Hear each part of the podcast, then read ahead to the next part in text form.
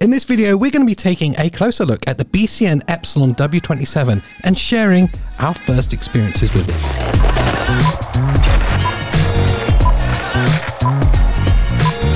Welcome back to Mike 3D, the Mike 3D YouTube channel. Mike's in the house. Hello. Yes, he has just got the BCN Epsilon W27 and he's going to be sharing his first experiences with it. So, Mike, what is this new printer? Oh, It's a 3D printer. That's great, and thanks for watching. We'll see you next time. You've had it what now? Three, four months, something like that. Yeah, three months. I think it's coming up. to What's now. been your what, your kind of overriding experiences with it, good and bad? It's a great printer to use, and we've used it for various work now. For work, we didn't even think we were going to use it for. Um, Wow, okay. Which is gi- which has given me a sort of broad understanding of how it can work for different parts of what we do for our customers. So Yeah. our customers can be from really industrial applications all the way through to our sort of sort of local seller that's selling in sort of gift shops and things like that. So we need a range, and the BCM provides a range of materials in which we can use. It's a proper versatile printer. Well, like, for, so for me, I use loads of different materials. Um, Yeah. Because I know how to manage them, know how to use them. That's fine. But if you were a less experienced user, you would just buy the BCN range of materials, which then teaches you how to use it. There's no, you don't have to short skip that. You know, Yeah. it, it can it can be easy, Yeah, or you can choose to use your own materials and Yeah. build your own profiles and go your own way with it.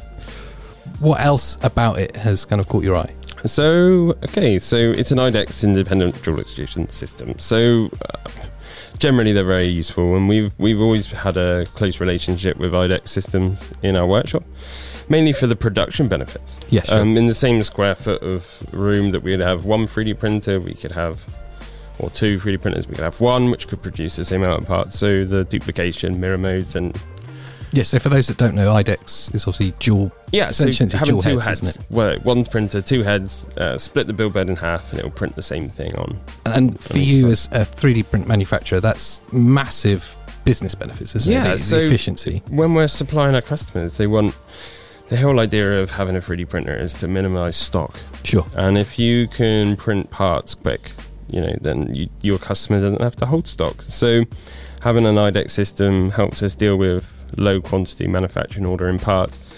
And helps us deliver the quantities to our customers in which people would usually take twice as long to do. And just for those that don't know, it's obviously just not dual production. You can also Yes. produce mirrored parts. or- Mirrored. So we recently did some RC cars Yeah. um, for some clients, and um, we were able to do the left and the right side at the same time. Um, so again, reducing production time yeah.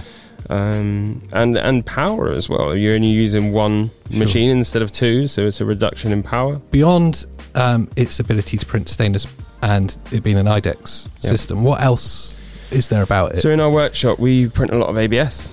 So having a HEPA filter, sort of an environment filter to Yeah. sort, of, sort of control the particulate inside the machine is is useful. what have you been printing with it at the moment? So primarily. mainly we've been printing um, a filament from Fishy Filaments. Um, it's a recycled uh, fishing net, Sure. uh, PA6 nylon. Um, Ian down at Newlyn at Fishy Filaments, he turns it into to a pellet, Yep. which we then turn into a filament and then um, print it.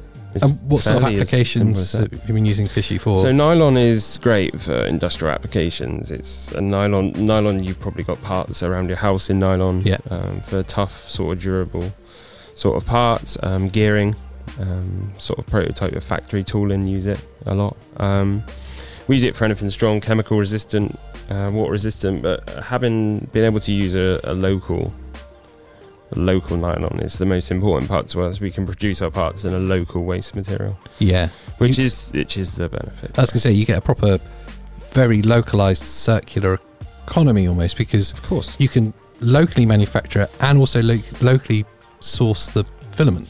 Yeah. So if you think the the circular economy, the the CO two reduction of having a a material that you uh, create from a waste factor locally, Yeah. um, it's not getting shipped into the country. It's not getting shipped around the country on pallets Sure. and in cardboard boxes for raw mail to deliver. So the the benefit for us is the CO2 reduction, yes, but also being able to offer our clients something different. Yeah, you know, we've absolutely. been producing parts in Fishing Net for three years now.